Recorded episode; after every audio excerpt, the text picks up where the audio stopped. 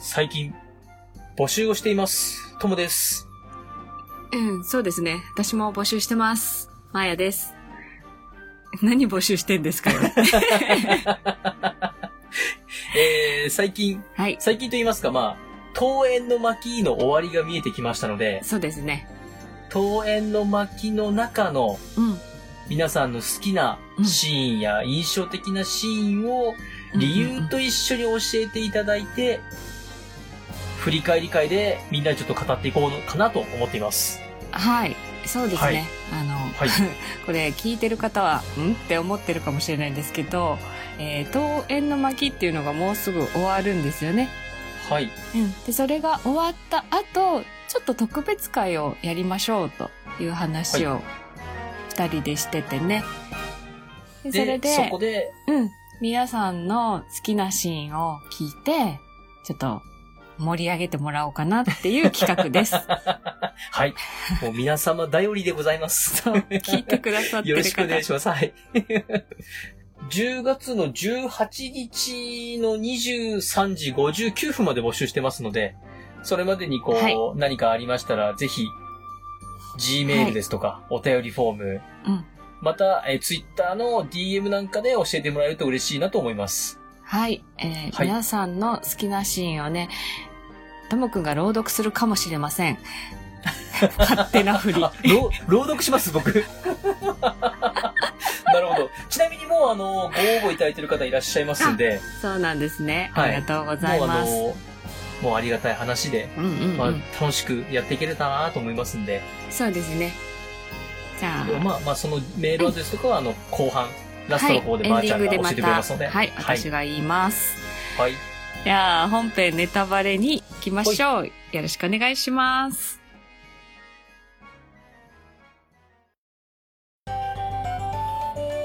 三国だが、今週のネタバレです。はい。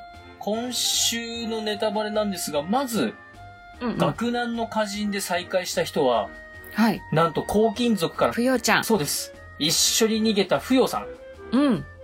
不要さんといい感じになって、ねもうすぐ捨てて、すぐ旅立つというリュウリさんです。さすがリュウリさん。え。さすが。さすがリュウリさ。うんん。まあまあ、しょうがないね。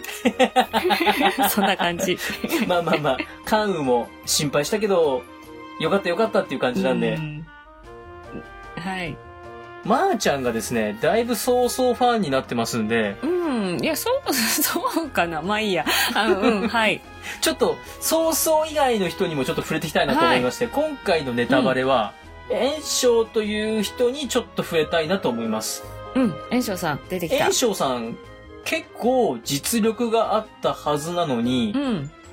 あんまり人気がない人です。ああ、そうなんですね。なんうか、ーん、はい。誰か行くって言ったら、俺行きますって感じで今回、兵を立ち上げて行ってる人ですよね。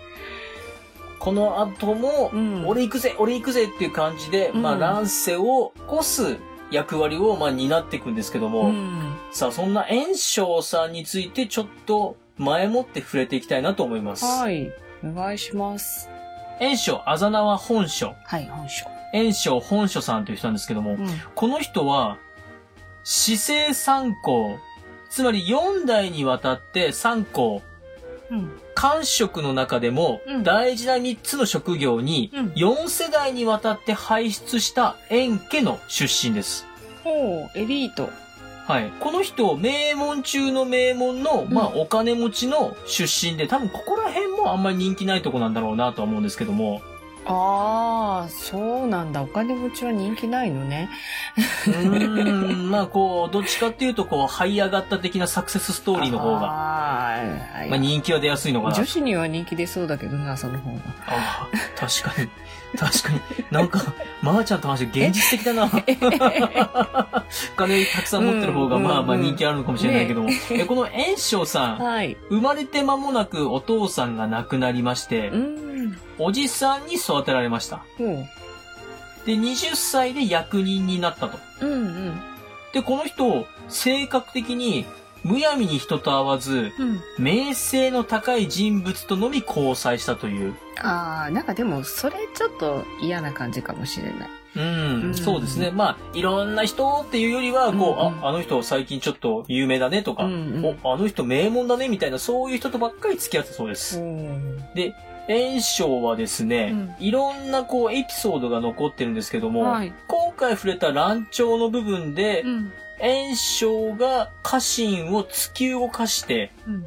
まあ、十条寺をやっつけましょうよっていうところまで来てまして、はで実際この後、十条寺とのこの宮廷闘争ので、炎章は主に実行部隊みたいな形でどんどんどんどんと動いていきます。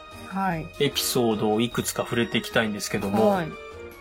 炎章さん、要望単性、うん。まあ、威風堂々とか、つまりまあ、見た目としては、こう、耳麗しかったみたいなんですけども、はただ、炎章さんもですね、体調不尽と、い。うんつまり炎章さんもあんまり大きい方ではなかったみたいです。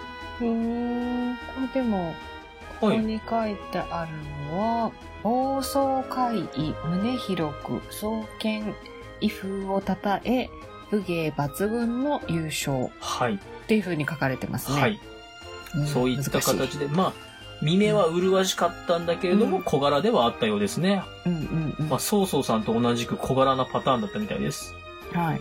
で、五冠末期、これから先なんですけど、炎章は常に曹操を一歩リードしていきます。うーん。なので、炎章が本当は天下に一番近かったんですよね。へえ。なので、炎章が、まあ、あ、すごく評価されてる文章とかもあるんですけども、うん。ゆくゆくはちょっとまあいろいろあって、それはまあ先の話なので、うんうんで、あんまり喜怒哀楽の感情を表に出さなかったそうです。うん。さあ、こんな炎章さん。うん。前回あの、曹操さんを扱った時に、曹操さんのこんなとこが、まあ良くないとこいっぱいあるよみたいな話したじゃないですか。あはいはいはい。で、うん今回も炎章さんの良くないところと言いますか、炎章さんがこういうところあるからちょっと人気ないんじゃないのってのをちょっと集めてみました。なんかさ、ともくん、そはいの、人気ないエピソード、すごい楽しそうに語るよね。人の人気ないっていうのはちょっと楽しいじゃない。そして、前回人気ないよ、人気ない、まあ、こういうとこあるよって言ったのに、まー、ちゃんが早々ファンになったので、ちょっと炎症ファンにもなっていただきましょう。わかりました。どうかな？どうかな？まあいいや。じゃあ、炎症の良くなかったところ、えーまず、うん。さっきも言いましたけども、うん。めっちゃボンボン。ああ、私、はいボンボン結構好きですもんね。そこだよね、まずね。あー、なるほど。ほら、もうちょっと炎症ポイント高いじゃない？ボンボン大好きって言ってるもの。そう。ねえあの、はいもう育ちがいい感じの人が好きです。ああ、確かに確かにもう育ちはいいです。うん。あ、の、例えば、曹操なんかはお金持ちだけど宦官の孫。うんうん。劉備は中山西王の子孫だけど、現在は貧乏人。貧乏。うん。はい。。他にもこういろんな、こう、苦労して成り上がってきたよって人が三国志いっぱい出てくるんですけども、うん。袁紹は、市政三公の名門、4代にわたって、まあ、総理大臣クラスの父ちゃんとかじいちゃんがいっぱいいたぜっていううん名門中の名門なんで、まあ、はい普通に嫌味です。そうかな。はいうん。なんかこう、武はいはい勲を重ねてとかそういうサクセスストーリーがあるわけじゃないです。ないってことですね。はい。地位も金も持ってる。実。力もそれなりにあったと。うん。えー、袁紹さん、部下の言うことをうんあんまり聞きません。ああ、それはちょっと残念。軍師のアドバイスなんかを無視することが多くて、あらら。うん。で、袁紹さん、さっきも言いましたけど、天下に一番近かったんで、うん。部下に優秀な人間がたくさん集まりました。はい。で、その中でも、こう、二大軍師っていう人がいるんですけども、うん。二大軍師の助言をうんことごとく無視したがために、大事なところで負けています。ね それ、ダメだね。リーダーとしてダメですね。はい。この人は大きい戦いとか、大きい場面でどうも弱い傾向にあって、うんその時に大事な助言を無視しがちです。あらら。まあ、軍師の助言を無視するっていうのは他の武将もあるんですよね。うん言うこと聞かなかったりして失敗するってことはあるんですけども、その失敗後のエピソードも、まあ他の武将さんはこういろいろと、いや、あの時聞いとけよかったよって反省してたとうんか、なんかそういうこう、美化されるエピソードあったりするんですけども、うん炎章さんはそういうものはありません。あ炎章さんは戦いの方針が違うということで、あ。うん。二大軍師の片一方を捕まえます。あ捕まえまして、で、その結果戦いに負けた後、うん。その捕まえた軍師を、うん。いやーなんか捕まったやつ、ほら俺の言った通り負けたじゃんって笑ってますよ。何？殺しちまえって言って殺してしまってます。いや、うん、その軍師も軍師だけど、まあ、そうですね。いや、でもなんか、ボンボンにありがちな感じは、はあるよね。そうですねそうね。ちょっと思う通りにいかなかったら、わーってなってしまう感じとかね。そうですね。ちょっとわーっとなっちゃって。で、まあちょっとその、なんですかね、こう人としての器の小ささみたいなのもあったかもしれませんね。そうなんだ。はい残念だわ、ボンボンなのに。はい。ボンボンは好きなんだね。お金持ちは好きと。うん。え、で、この、ボンボンの、えー器の小ささがちょっと目立ったのか、目をつけた人材、まあヘッドハンティング、うん。お、あの人間優秀だねとかっていう人間をこう、うちにおいでよって誘うじゃないですか。えーことごとく炎章さん失敗しております。ああ、人を見る目がないね。リーダー向きじゃないね、この人はね。ね。うん。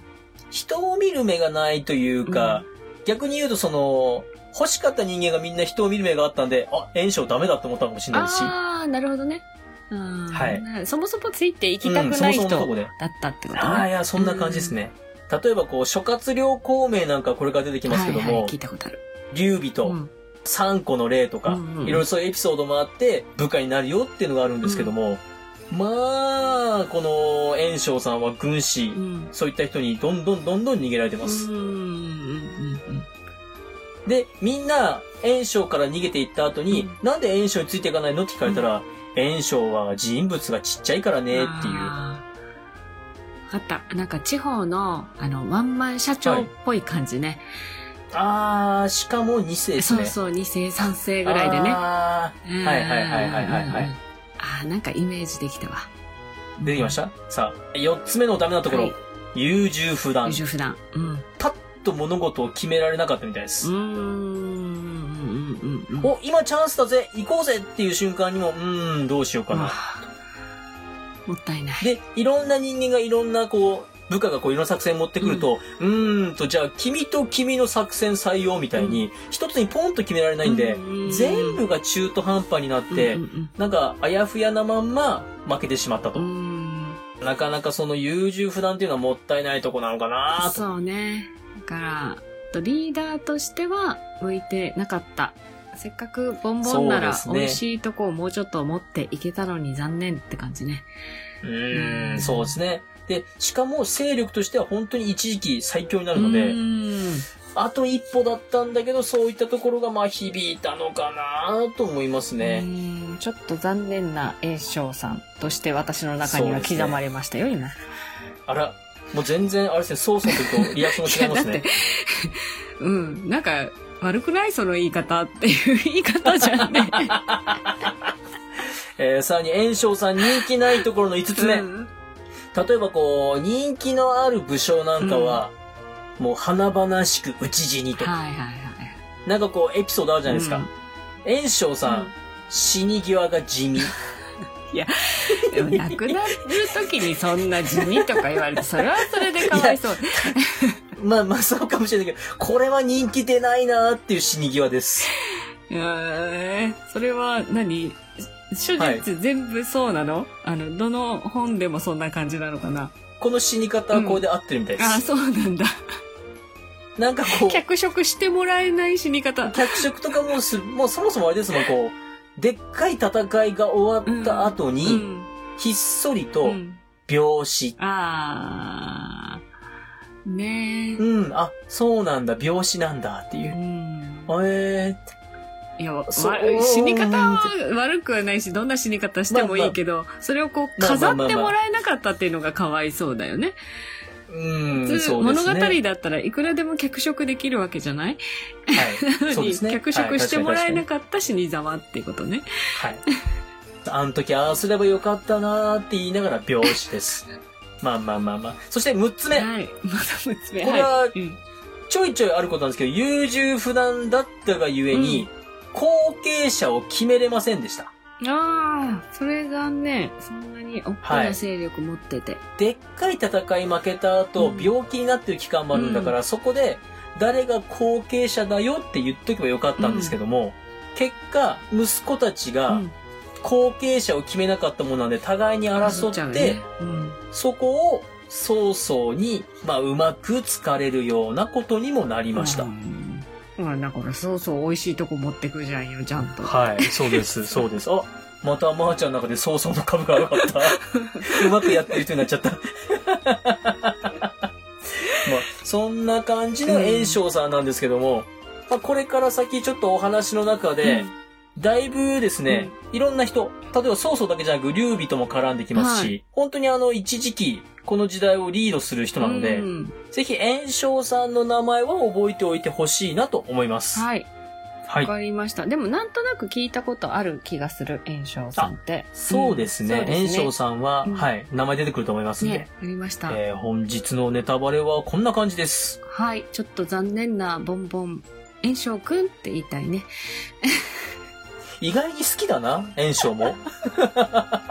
いや、なんだ。キャラクター一人一人をこう、愛しく思ってないと読めないんですよ、三国志はね。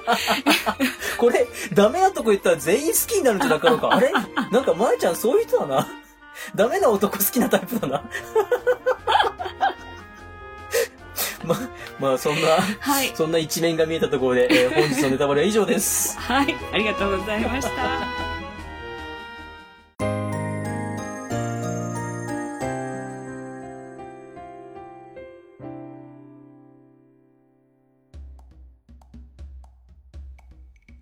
エンディングです。今週は、はい。炎章さん。はい、炎章に触れました。うんボンボン炎章。炎章さん、これから先大活躍しますので、はい。ぜひ皆さん名前覚えてください。はい。覚えました。大丈夫です。ではですね、今、募集もしてますので、はい早速、メールアドレスの方を、そうですね。はい、お願いします。はい。え現在募集中のテーマ、桃園の巻の中からぜひ好きなシーンとその理由を教えてください。ということで、送り先です。メールアドレスが数字で359、アルファベットで daga、三国だが、アットマーク gmail.com。お名前だけで送れるメールフォームは概要欄の中にリンクを貼ってます。ぜひそちらからもどうぞ。